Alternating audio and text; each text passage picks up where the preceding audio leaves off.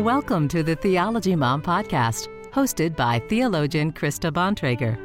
Each week, Krista provides practical teaching to help everyday Christians gain a deeper understanding of their faith. And now, here's Krista. Happy Monday, everyone. Good morning, good afternoon, or good evening, wherever you are watching me from around the world. Thank you for joining me for this week's teaching. I am Krista Bontrager. I'm a Christian theologian and public apologist, and this is the channel where I offer teaching about the Bible and theological commentary on social issues. And I am live today and excited to bring you this part three of an extended teaching series that I have entitled Everyday Evangelism. So last week, or last time, which was two weeks ago, I did a live teaching entitled What is the Good News?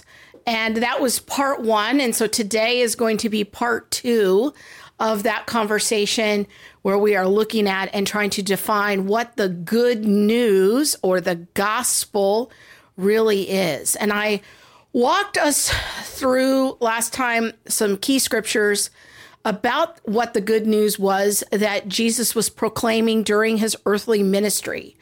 We saw how John the Baptist just kind of breaks onto the scene and makes the startling announcement that the kingdom of God is at hand. And to the Jews, when they probably first heard this, it meant that the Messiah was about to come. Uh, the end of the age would be ushered in, Rome would be overthrown, and that they would soon have back their independence as a nation. That's likely what they heard when they heard John the Baptist start saying that the kingdom of God had come. Well, John then identified Jesus of Nazareth as that Messiah, that successor to David's throne. But Jesus was not exactly the Messiah they were looking for. He was a carpenter's son. He didn't organize an army. In fact, Jesus didn't even preach against the Romans or Roman government. Instead, the primary theme of Jesus' preaching or his proclamation was that he was the king who had brought a kingdom. Jesus' primary message was not about humanity's need for salvation or his substitutionary atonement or God's love for humanity. Although Jesus did talk about those ideas, they were not his main message. The main, most frequent message that Jesus proclaimed was that the kingdom of God had come. Now, the topics of his death and the Father's love for us very important topics. And I would say that those fall under the umbrella of the kingdom of God. But this kingdom that Jesus proclaimed was the beginning of the effort to reverse the curse that was introduced to us back in Genesis chapter 3. And Jesus was the king who had come to defeat sin, death, and the devil and to create a new people from among the nations. We also did a brief survey of some key themes from Jesus' parables about the kingdom of God.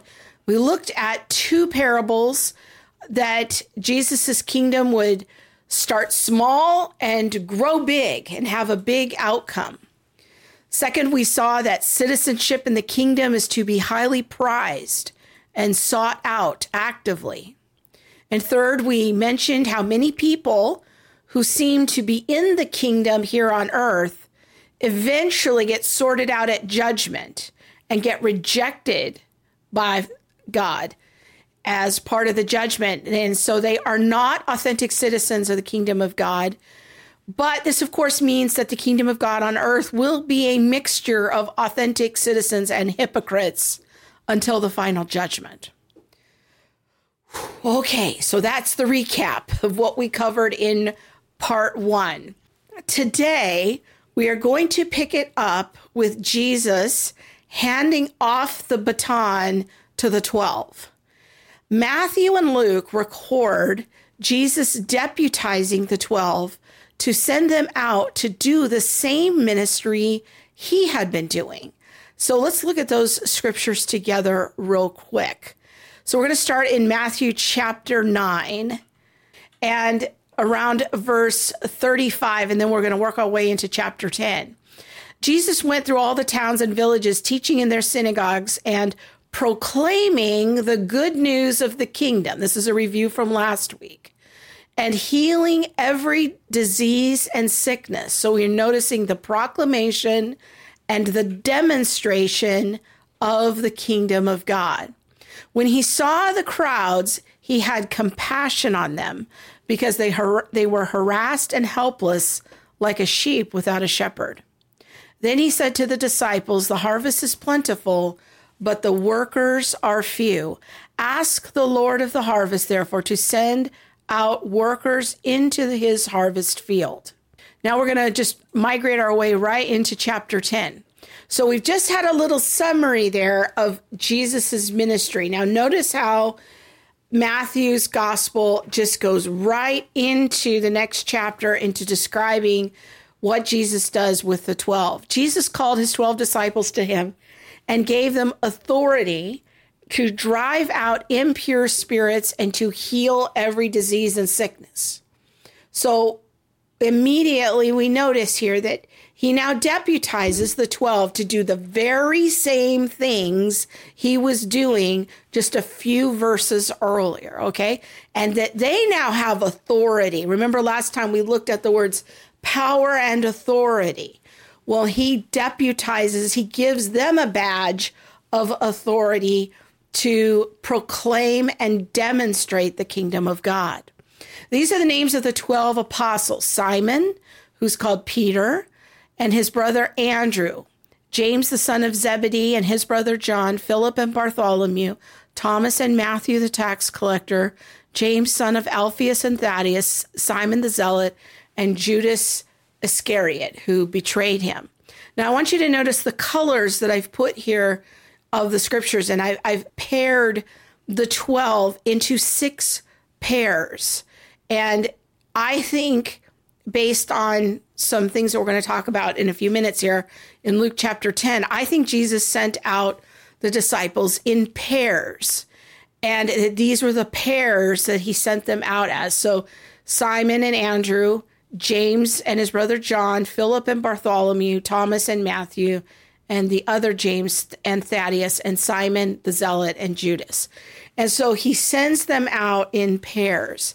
As the 12, these 12, Jesus sent out with the following instructions Do not go among the Gentiles or enter any towns of the Samaritans. Go rather to the lost sheep of Israel.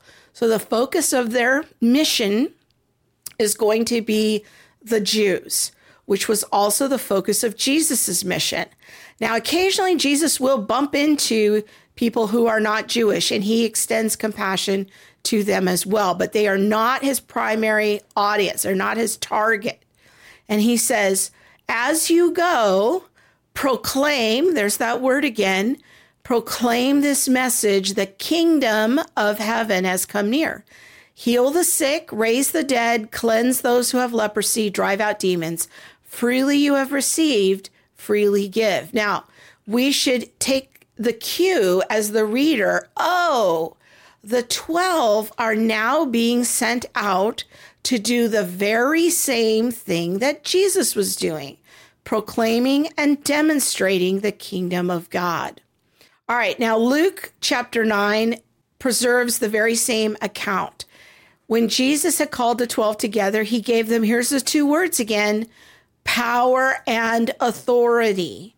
So Jesus deputizes the 12. He gives them a badge and a gun with power and authority to drive out all demons and cure diseases. And he sent them out to, what's he sending them out to do? To proclaim the kingdom of God to heal the sick.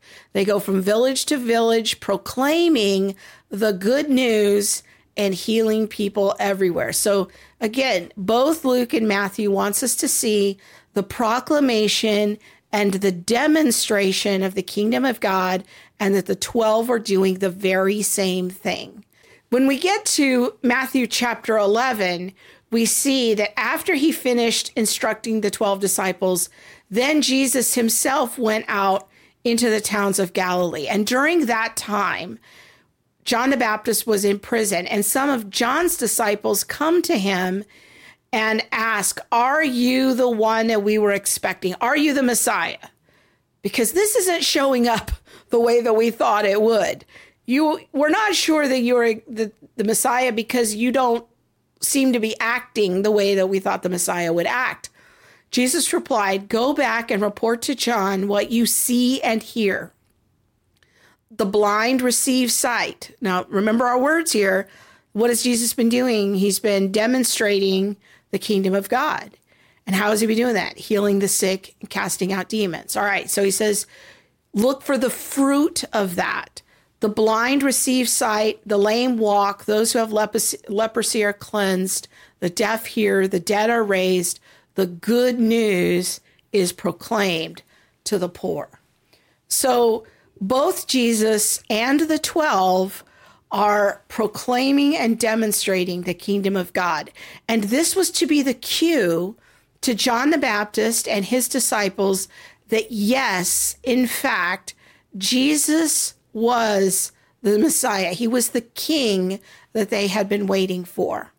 So after Jesus sends out the 12 in pairs, deputizing them with power and authority, what's interesting to me is that then Luke adds an additional account where Jesus sends out 36 pairs of missionaries who also do the same work as Jesus and the 12. Let's read that account really quick here in Luke chapter 10. So, this is right after Luke chapter 9, which we just read when Jesus sent out the 12. Now he's going to send out the 72, but he sends them out in pairs. So it's 36 pairs. After this, the Lord appointed 72 others and sent them out two by two ahead of him to every town and place he was about to go. So they were kind of going ahead of Jesus. Now, here's this saying again. We had this back in Matthew 9. He told them, The harvest is plentiful, but the workers are few. Ask the Lord of the harvest, therefore, to send out workers into his harvest field. Go, I am sending you out like lambs among wolves. And then he gives them some instructions. You're going to go quickly, don't take a lot of money, stay with people, look for people of peace. And when you go to a town and you're welcomed, hear what you're supposed to do heal the sick who are there and tell them the kingdom of God has come near you. The kingdom of God has come near. It's the same message. He deputizes these 72 with the same power and authority to heal the sick. We're also going to see that they cast out demons. The 72 returned with joy and said, Lord, even the demons submit to us in your name. And Jesus says in verse 19, I have given you authority to trample on snakes and scorpions and overcome all the power of the enemy. Nothing will harm you, but do not rejoice that the spirits submit to you, but rejoice that your names are written in heaven. Okay, so Jesus proclaims and demonstrates the kingdom of God has come. Then he deputizes the 12 with power and authority so that they also proclaim and demonstrate the, the kingdom of God has come. Then he deputizes the 72 with power and authority that the kingdom of God has come. So we are supposed to, as readers, understand that this ministry was not simply to be the ministry of Jesus.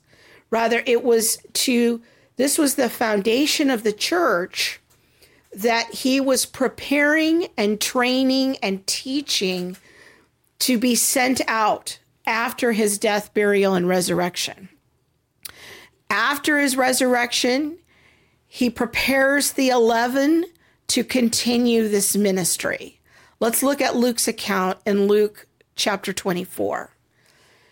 This is right after his resurrection. He meets the men on the road to Emmaus. They rush back to the to see the apostles in Jerusalem. So that's the context of, of this section. And he said to them, Why are you troubled? Why do you have doubts rise in your mind? Look at my hands and feet. It is I myself. Touch me and see. A ghost does not have flesh and bones, as you see I have. So Jesus is now appearing to the 11 after they've received the report from the men on the road to Emmaus. When he said this, he showed them his hands and feet. And while they still did not believe it, because of joy and amazement, he asked them, Do you have something to eat? And they gave him a piece of broiled fish, and he took it and ate it in their presence. And he said to them, This is what I told you while I was still with you. Everything must be fulfilled that is written about me in the law of Moses, the prophets, and the Psalms. And, and in other words, everything in the old covenant was pointing forward to me. And all of these things had to be fulfilled in the death, burial, and resurrection of Jesus. And then he opened their minds so they could understand the scriptures. And he told them, This is what is written the Messiah will suffer and rise from the dead on the third day, and repentance for the forgiveness of sins will be preached in his name to all the nations, beginning at Jerusalem. You are my witnesses of these things. I am going to send you what my Father has promised, which is the Holy Spirit, but stay in the city until you have been clothed with power from on high. So keep in mind, this is the very end of Luke's gospel. We're going to read in a minute the beginning of the book of Acts, the very first page, and you're going to hear echoes of this passage in Acts chapter 1. But I want to draw your attention to the phraseology here, and this is Matthew's version of the Great Commission. Repentance for the forgiveness of sins will be preached in his in his name to all nations beginning in Jerusalem. This is starting to be the apostolic version of the good news. So, so far, we've been seeing kind of the focus and emphasis of Jesus's version of the good news was on the, the healing, the demonstration, the proclamation that the king has come. Now, after his, his death, burial, and resurrection, there is this added component of the forgiveness of sins and repentance from sins that starts to emerge as another key theme of the good news. Okay. And we're going to see that play out in the book of Acts. Now let's look at uh, Jesus' instructions to the 11 in Matthew 28. So this is a parallel passage to Luke 24, that what we just looked at. And this is Matthew's version of the Great Commission. And really, this is the core passage for this entire teaching series. It comes from Matthew chapter 28, and I'm going to begin to read at verse 16. But the 11 disciples proceeded to Galilee to the mountain which Jesus had designated. And when they saw him, they worshiped him. But some doubted. It. This is all very parallel to Luke's account. And Jesus came up and spoke to them, saying, All authority, notice that word, there's that word again, all authority has been given to me in heaven and on earth. Now, with the resurrection, he has all authority. Remember back to last week when we talked about one of the temptations of Jesus in the wilderness? And the devil offered Jesus all the kingdoms of this world. And I suggested that maybe that was, he was offering him some kind of a shortcut. I don't know exactly what was happening there. But this passage now is telling us unequivocally where all the authority belongs. It all belongs to Jesus. And the word authority is a is a word connection with connected to dominion. It's connected to ruling and reigning. It is what a king does. Uh, what is what a government does, all right? All authority has been given to me in heaven and on earth. And here in the Greek, it, it has the connotation of now you go or as you are going. Therefore, and what are they to do? They are to make disciples of all the nations. So now he's telling them, you are going to replicate what I gave to you. The teaching I passed on to you, you will now teach others, all the nations, all the ethnos. Now, at this point, I'm not sure that the, the 12 or the 11 were totally clear that Jesus was including the Gentiles in this, this sending out. But we have the seeds of that here that this is what Jesus meant when he says, I'm you are going to dis, to disciple those from every nation, every ethnos. Okay. And so he's sending them out to the nations to replicate what he has done and what he has taught them. All right, let's continue. Baptizing them in the name of the Father and the Son and the Holy Spirit, teaching them to keep all that I commanded you. And behold, I am with you always, even to the end of the age. Okay, lots to unpack here. So they are going to proclaim. They are going to proclaim the good news. They are going to go and make disciples. They are going to replicate what Jesus taught them to all the nations. They are going to baptize people, which we're going to see in the book of Acts in just a minute. And they, they are going to teach them to keep all of Jesus's commands. This is what I alluded to last week when I said that there are the the laws of citizenship when you come into being a citizen of a country you submit to their government or their king and all of their laws part of the great commission is proclaiming the gospel but it's also discipleship and teaching those disciples to obey all of Jesus's commands and then he ends it with I am with you always, even to the end of the age. This is a messianic reference that the the end of the age, the age to come was the age of the Messiah. And so he is saying, I am going to be with you all the way to the end. Okay, now we're going to turn the page again and we're going to look at Acts chapter 1, which records yet another post resurrection appearance. And we see that the apostles are still eager for the kingdom to come and for Rome to be overthrown. Uh, let's start at verse 4.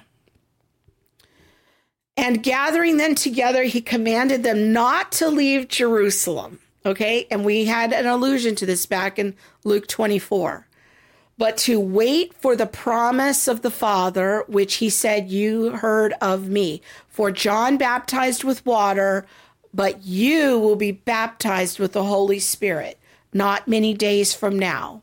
So when they had come together, they were asking him, saying, Lord, is is it at this time you are restoring the kingdom of Israel? They're still trying to figure out the messianic hope. And you know, you haven't put together an army yet we saw you die. Now you're alive again. Now are you going to overthrow Rome? They're still struggling with their messianic expectation, not fitting what Jesus is actually doing. And he said to them, It is not for you to know the times or the seasons which the Father has set by his own authority, but you will receive power. Okay, so there's that word again. Where is, does our power come from? It comes from when the Holy Spirit has come upon you, and you shall be my witnesses, both in Jerusalem and in all Judea and Samaria, and even to the end of the earth. So, again, com- go back and compare and contrast Luke 24, the end of Luke 24, with Acts chapter 1. It's basically a repeat, okay? All right I want to pause for a second. We're going to collate all of our data so far. Not only did Jesus come to preach that he was the long awaited king in the line of David and that he was establishing this invisible kingdom among the nations. And he did this with power and authority by proclaiming and demonstrating the kingdom of God through compassion and healing and casting out demons and other miracles. But then he also deputized the 12 and the 72 to do the same. And then after his resurrection, he sends them out to continue this ministry of proclaiming and demonstrating the kingdom of God. Now, what does this kind of ministry look like? All right, we're going to turn the page now to Acts chapter 2, and we're going to see the first sermon uh, given by one of the one of the 12. It's Peter's sermon on Pentecost. I don't have time to read the whole thing, so I just have selected a few verses. We're going to get start to get some of the details for how the apostles presented the good news. The first thing we see here is that we are in Jerusalem.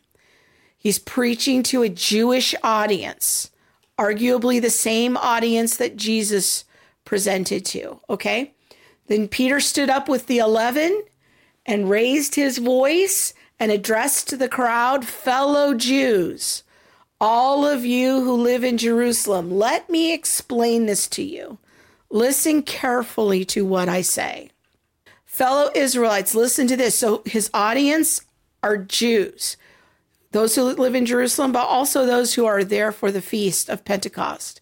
Jesus of Nazareth was a man accredited to you by miracles, wonders, and signs which God did among you through him, as you yourselves know. In other words, you saw the miracles, you saw how God had placed his anointing and his hand on this person, Jesus of Nazareth. You saw the miracle signs and wonders. This man was handed over to you by God's deliberate, deliberate plan and foreknowledge, and you, with the help of wicked men, put him to death by nailing him to the cross. But God raised him from the dead, freeing him from the agony of death because it was impossible for death to keep its hold on him. God has raised this Jesus to life, and we are all witnesses of it. Exalted at the right hand of God, he has received from the Father the promised Holy Spirit and has poured out what you see and hear. God made this Jesus, whom you crucified, both Lord and Messiah. So what is he say, what is Peter saying here? Notice how he's saying Jesus is the Messiah, all right? And then he's saying he was crucified, he died and he was buried and he's brought back to life and he's exalted at the right hand of God. In other words, now he is ruling and reigning. So this Messiah, Jesus, conquered death and is now king. All right. So this is his message it's to recount historical events that happened as Jesus being the king, the long awaited Messiah, and now he is ruling and reigning over all the earth because of his his being installed as the king at the right hand of God.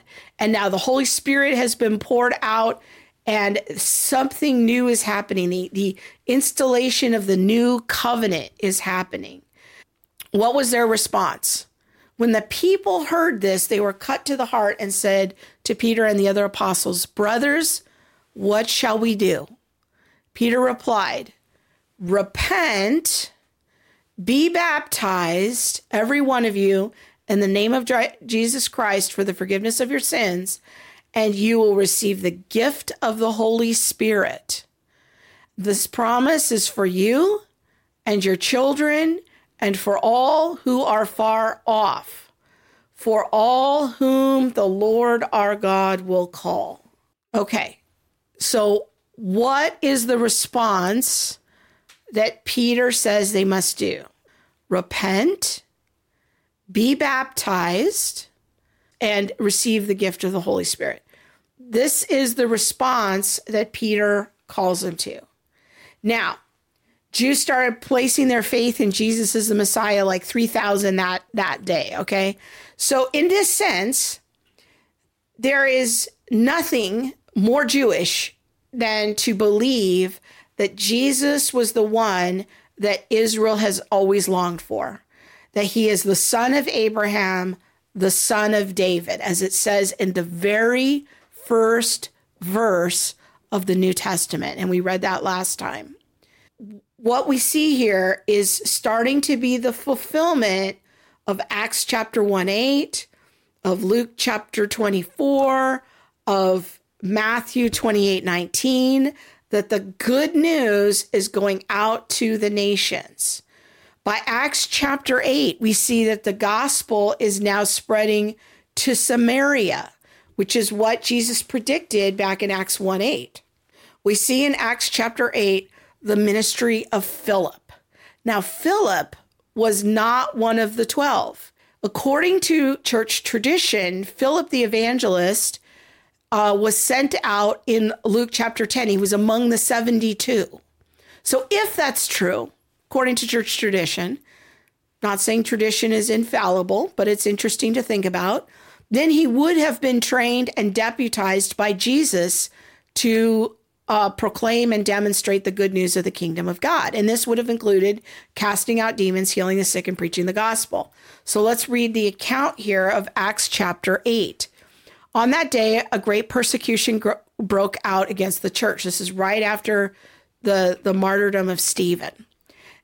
And all except the apostles were scattered throughout Judea and Samaria. Godly men buried Stephen and mourned deeply for him. Those who had been among those who had been scattered preached the word wherever they went.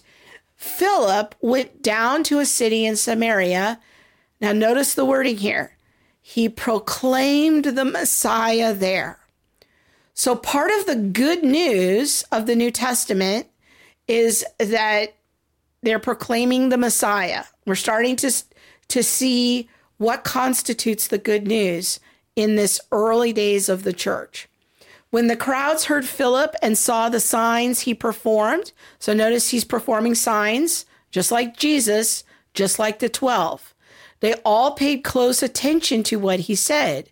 For with shrieks, impure spirits, that's another word for demons, came out of many, and many who were paralyzed or lame were healed. So notice the parallel language here. Philip the evangelist is not one of the 12, possibly one of the 72. He goes out and he starts proclaiming Jesus is the Messiah, and then he he proclaims and then he demonstrates the good news of the kingdom of God. Verse 12 When they believed Philip as he proclaimed the good news of the kingdom of God and the name of Jesus Christ, and they were baptized, both men and women. Verse 15 They prayed for the new believers there that they might receive the Holy Spirit. Peter and John laid hands on them and they received the Holy Spirit. So we're starting to know some patterns. We're starting to get some repetition that there was proclamation, demonstration, Jesus is the Messiah, the kingdom of God has come. This is true for Samaritans, not just Jews. We're seeing healings, we're seeing casting out of demons, we're seeing people repent of their sins, we're seeing people get water baptized, and receive the Holy Spirit. All of these things sort of cluster together as to what evangelism begins to look like in the book of Acts. Okay, let's keep turning the pages through the book of Acts. We're going to look at Acts chapter 19 now. We see that the apostle Paul is popping on the scene.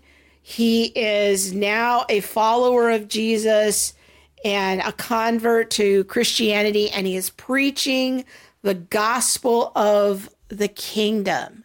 So he goes to Ephesus. Ephesus is a city, there's Jews there, and there's a lot of pagans there. Okay. He meets some people in Ephesus, and they only have had John's baptism. Paul says John's baptism was a baptism of repentance. And he told people to what? Believe. This is the key word. This is how we come into the covenant. Believe in the one coming after him, that is Jesus. On hearing this, they were baptized in the name of the Lord Jesus. And notice here how the word bapt they were baptized is functioning as a shorthanded way of saying they believed and they, they came into the kingdom. They became citizens. Something new had happened, okay? Paul entered the synagogue and spoke boldly there for three months, arguing persuasively about the kingdom of God. God did extraordinary miracles through Paul, it says in verse 11. He was able to heal the sick so that even handkerchiefs and aprons that had touched him were taken to the sick, their illnesses were cured, and evil spirits left them. So I want you to notice how we have, we're supposed to, as the reader, now know, oh, the same Holy Spirit who was working through Jesus and the 12 and the 72 and Philip the evangelist is now at work in Paul. Notice the parallels and how we have all of these details, okay? And Luke is wanting us to know the same kingdom of God that Jesus was proclaiming, Paul is now proclaiming. So, I know this is a lot to take in, but I'm trying to draw your attention to some of these details. Now, one of the most important passages in the Bible is Acts chapter 10. You literally cannot understand a lot of the New Testament, including Ephesians, Romans, Galatians, if you do not understand what happened in Acts chapter 10. So I want to zoom in on that passage for a few minutes with you, okay? Acts chapter 10 is one of the most important passages in the Bible. At Caesarea, there was a man named Cornelius. Uh, partial to the name Cornelius, it's my grandfather's name. He was a centurion, the Cornelius in the Bible, not my grandfather. So Cornelius was a centurion in what was known as the Italian regiment. He and all his family were devout and God fearing. He gave generously to those in need and prayed to God regularly. So Cornelius is what we call a God fearing Gentile. He has some familiarity with the Hebrew God, but he is not a convert. He hasn't been circumcised. He's probably not observing the Sabbath, but he is considered a God fearing Gentile. Okay, the men replied, We have come from Cornelius the centurion. He is a righteous and God fearing man who's respected by all the Jewish people. So these men are sent from Cornelius to Peter. Now, Peter goes with them to Cornelius's house. Cornelius answered, Three days ago, I was in my house praying at this hour at three in the afternoon. Suddenly, a man in shining clothes stood before me and said, Cornelius, God has heard your prayer and remembered your gifts to the poor. Then Peter began to speak. Verse 34 I now realize how true it is that God does not show favoritism. He does not show partiality, but he accepts from every nation the one who fears him and does what is right. You know the message God sent to the people of Israel announcing the good news. There's that word again, the gospel of peace through Jesus Christ, who is Lord of all. He's king of everything. He Jesus is the Messiah. That's what Christ means. You know that he what had happened throughout the province of Judea, beginning in Galilee after the baptism that John preached. How God anointed Jesus of Nazareth with the Holy Spirit and power. We saw that last week.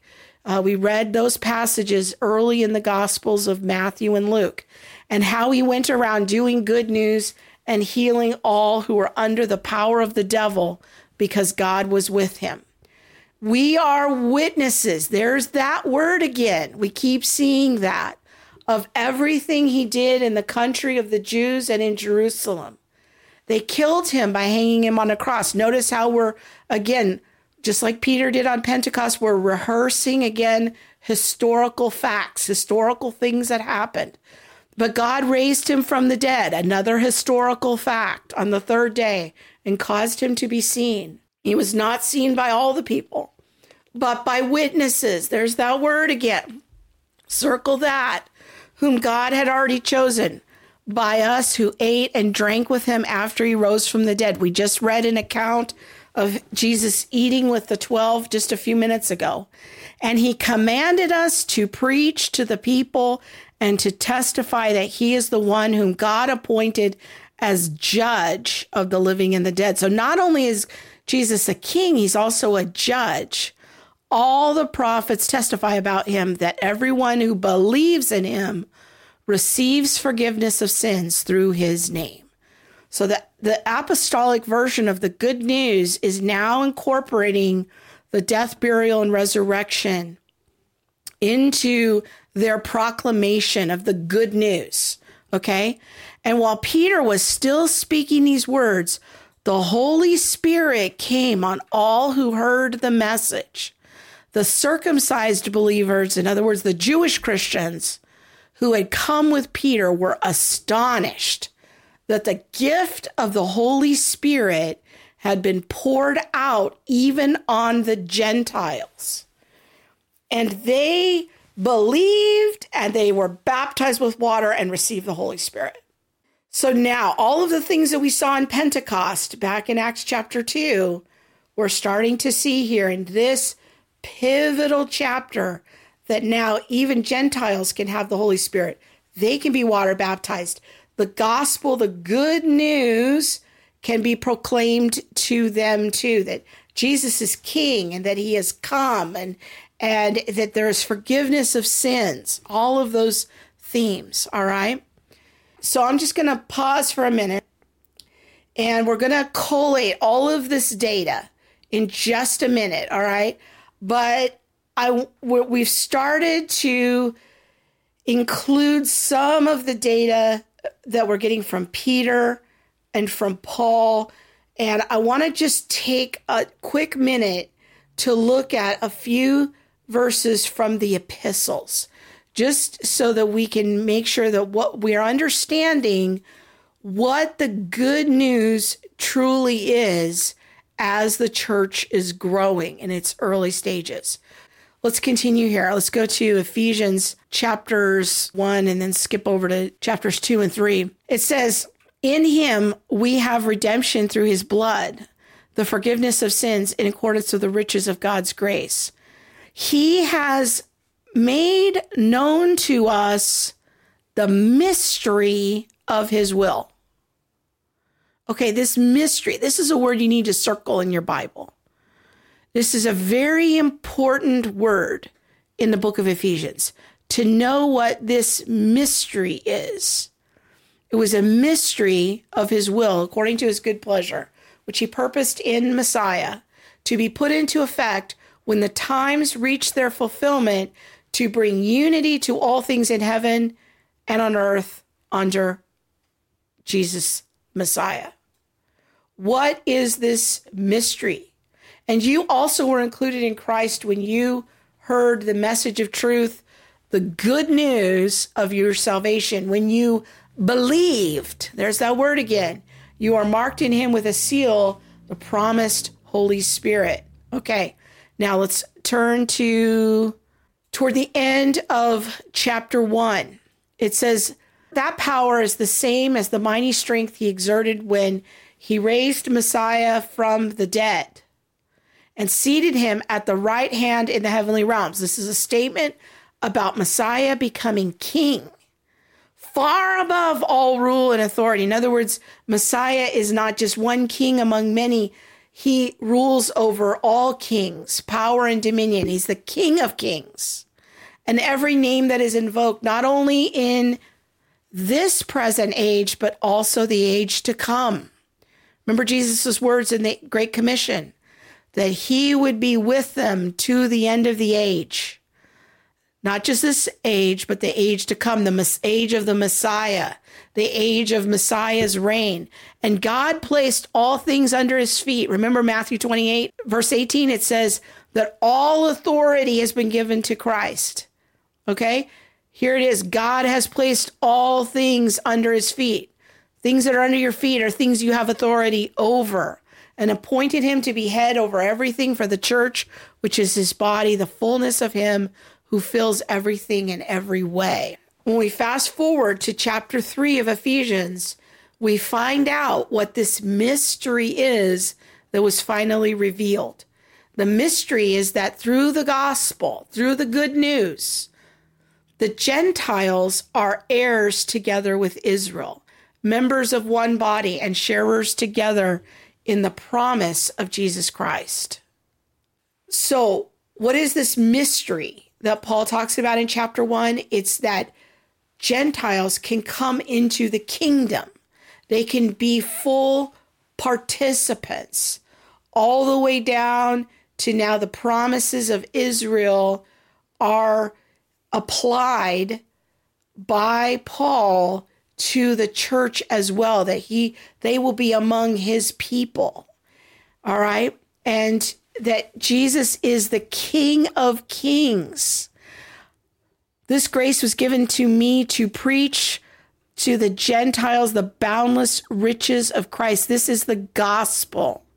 To make plain to everyone the administration of this mystery. What is the mystery? The mystery is that the Gentiles can now be full partners in God's covenant community or in his kingdom, which for ages past was kept hidden in God who created all things. His intent was that now, through the church, the manifold wisdom of God should be made known to the rulers and authorities in the heavenly realms, according to his eternal purpose that he accomplished in Messiah, Jesus our Lord. So again, there's that kingly language that he is ruling and reigning. So here is another way of thinking about the kingdom, the body of Christ. We're also children of God. For those who are led by the Spirit are the children of God in Romans 8 14.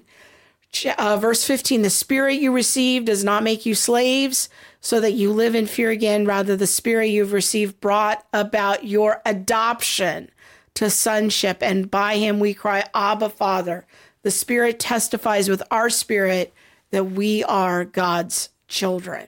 So all of these things together are kind of collating really quickly some some data from the epistles that the church, the kingdom, the that we are a family, that we've been adopted. These are all different ways of kind of saying the same thing that uh, Jesus is ruling and reigning, that he's over all authorities and powers, He's declared to all powers that he is the King of Kings and that we are his people and that this great mystery has now been revealed. This is part of the good news that Gentiles can be a part of the kingdom. Now, let's begin to collate all this data and then I'm going to close it out for today. The good news that the apostles taught was the same as Jesus. God had finally sent the long awaited king and kingdom through the Messiah, Jesus Christ. And everywhere they went, they proclaimed and demonstrated the good news that Jesus has conquered sin, death, and the devil. And because Jesus rose from the dead, someday the citizens of God's kingdom will also rise from the dead and rule and reign with Jesus forever. God's kingdom was no longer something that you would be born into, and it was no longer exclusively for the Jews. Instead, the pathway to becoming a citizen in God's kingdom was through repentance from your sins, believing in Jesus as the Messiah, dying and rising with Jesus through baptism, and receiving the Holy Spirit. And the the really remarkable and powerful message of the book of Acts is that every citizen in God's kingdom has just as much of the Holy Spirit as the 12 and as the 72. Since Pentecost, all of us are invited into the kingdom of God. As Jesus said in the Gospel of Matthew, the kingdom of God is like a king who throws a big banquet. And he even goes out into the streets to invite the most unlikely guests to the party. What we see in Acts chapter 10 is that the Gentiles are now among the unlikely guests. You can be a poor widow, a slave, a centurion soldier, and all can be full participants and citizens in God's kingdom. As long as you meet the requirements for citizenship, which is repent and believe in Jesus as the Messiah. All right, I want to wrap it up today really quick with the one statement in the Gospel of John about the kingdom of God. John doesn't record um, really, he doesn't preserve the sayings of Jesus about the kingdom of God, but he does preserve one key private conversation about it. And I want to close out today with that. Is John chapter 3. Now, there was a Pharisee named Nicodemus who was a member of the Jewish ruling council, and he came to Jesus at night. And he said, Rabbi, we know you're a teacher who has come from God, for no one could perform the signs that you're doing if God were not with him. Jesus replied, Very truly, I tell you, no one can see the kingdom of God unless they are born again. Notice this, this is the only time in the Bible where this, this phraseology being born again happens. And yet in our vocabulary as Americans, it is, you know, a quick go-to, you know, so often for what we're talking about. But in in in the New Testament, this is the one and only mention of this phrase born again, and it's in a private conversation between Jesus and Nicodemus at night. And Nicodemus says, How can someone be born when they are old? Surely they cannot enter a second time into their mother's womb to be born. Jesus answered, Very truly, I tell you, no one can enter the kingdom of God unless they are born of water and the Spirit. I think this is a foreshadowing to what we saw in the book of Acts on Pentecost. Flesh gives birth to flesh, but the spirit gives birth to spirit. You should not be surprised Am I saying you must be born again. The wind blows wherever it pleases. You hear its sound, but you cannot tell where it comes from. So it is with everyone born of the Spirit. How can this be? Nicodemus asked. You are Israel's teacher, said Jesus, and you do not understand these things. He, he felt like Nicodemus should really understand what he's talking about with being born again. For God so loved the world that he gave his one and only Son, that whoever believes in him should not perish, but have eternal life. For God did not send his Son into the world to condemn the world, but to save the world through him. So, see, this is what I want you to see here in John 3. Some progressives will tell you that the language of sin and salvation, forgiveness of sins, was not really part of Jesus's message. They'll t- they'll try to turn the gospel into a social gospel and only look at the deeds of Jesus. What I want you to see here in John chapter 3 is Jesus ex- is explaining how to come into the kingdom of God. And how does he say to do that? It's that you're believing that he is a Messiah. For God so loved the world that he gave his one and only Son, that whoever believes in him should not perish but have everlasting life. For God did not send his Son into the world to condemn the world, but to save the world through him. For whoever believes in him is not condemned, but whoever does not believe stands condemned already, because they do have not believed in the name of God's one and only Son. I want you to go compare this passage to Peter's call to action on Pentecost. What does he tell him to do? Repent, believe, be baptized, and receive the Holy Spirit. All right, this is the verdict. Light has come into the world, but people love darkness instead of life, light because of their deeds were evil. Everyone who does evil hates the light and will not come into the light for fear that their deeds will be exposed. But whoever lives by the truth comes into the light so that it may be seen plainly that what they have done has been done in the sight of God.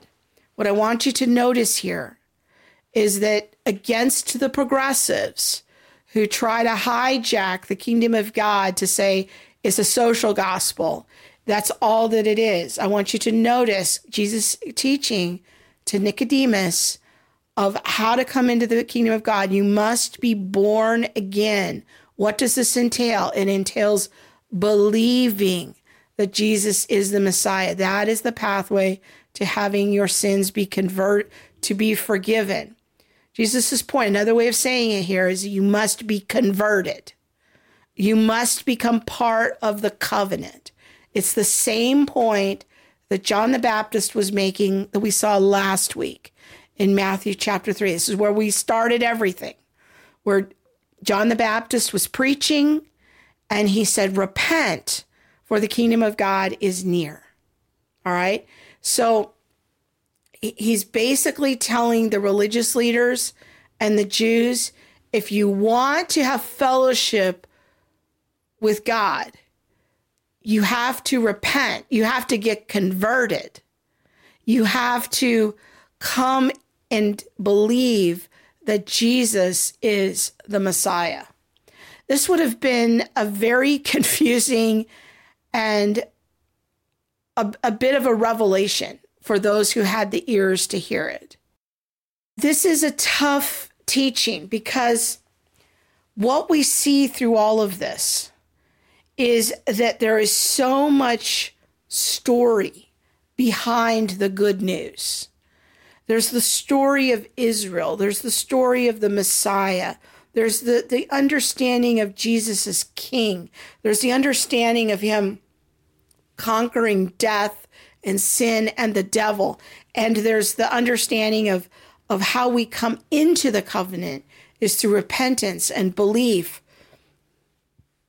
but also the signs of it, of water baptism and receiving the Holy Spirit. I mean, these are all themes that we will have to unpack next week as we begin to consider how do we translate all of this into a gospel presentation? How do we begin to take all of this data that we've collected and begin to think about all right, how do I present the good news to the people around me that isn't just the truncated American gospel of believe in Jesus, say this magic prayer, and you'll go to heaven. We don't see that here. That's not the picture that, that should be emerging for you. So, we're going to continue to unpack this next week. We're going to continue to look at how to translate these very big ideas into a gospel presentation. So, thank you for watching. I hope you'll continue the journey with us as we continue to unpack and unfold evangelism and really understanding what the good news is before we start proclaiming it. Thank you so much for watching. God bless. Thanks for joining us. Make sure to subscribe to the Theology Mom podcast and add your review. You can also follow Krista at Theology Mom on Facebook and YouTube. Join Krista for more theology adventures on the All the Things show, co hosted with Monique Duson. Thanks for listening.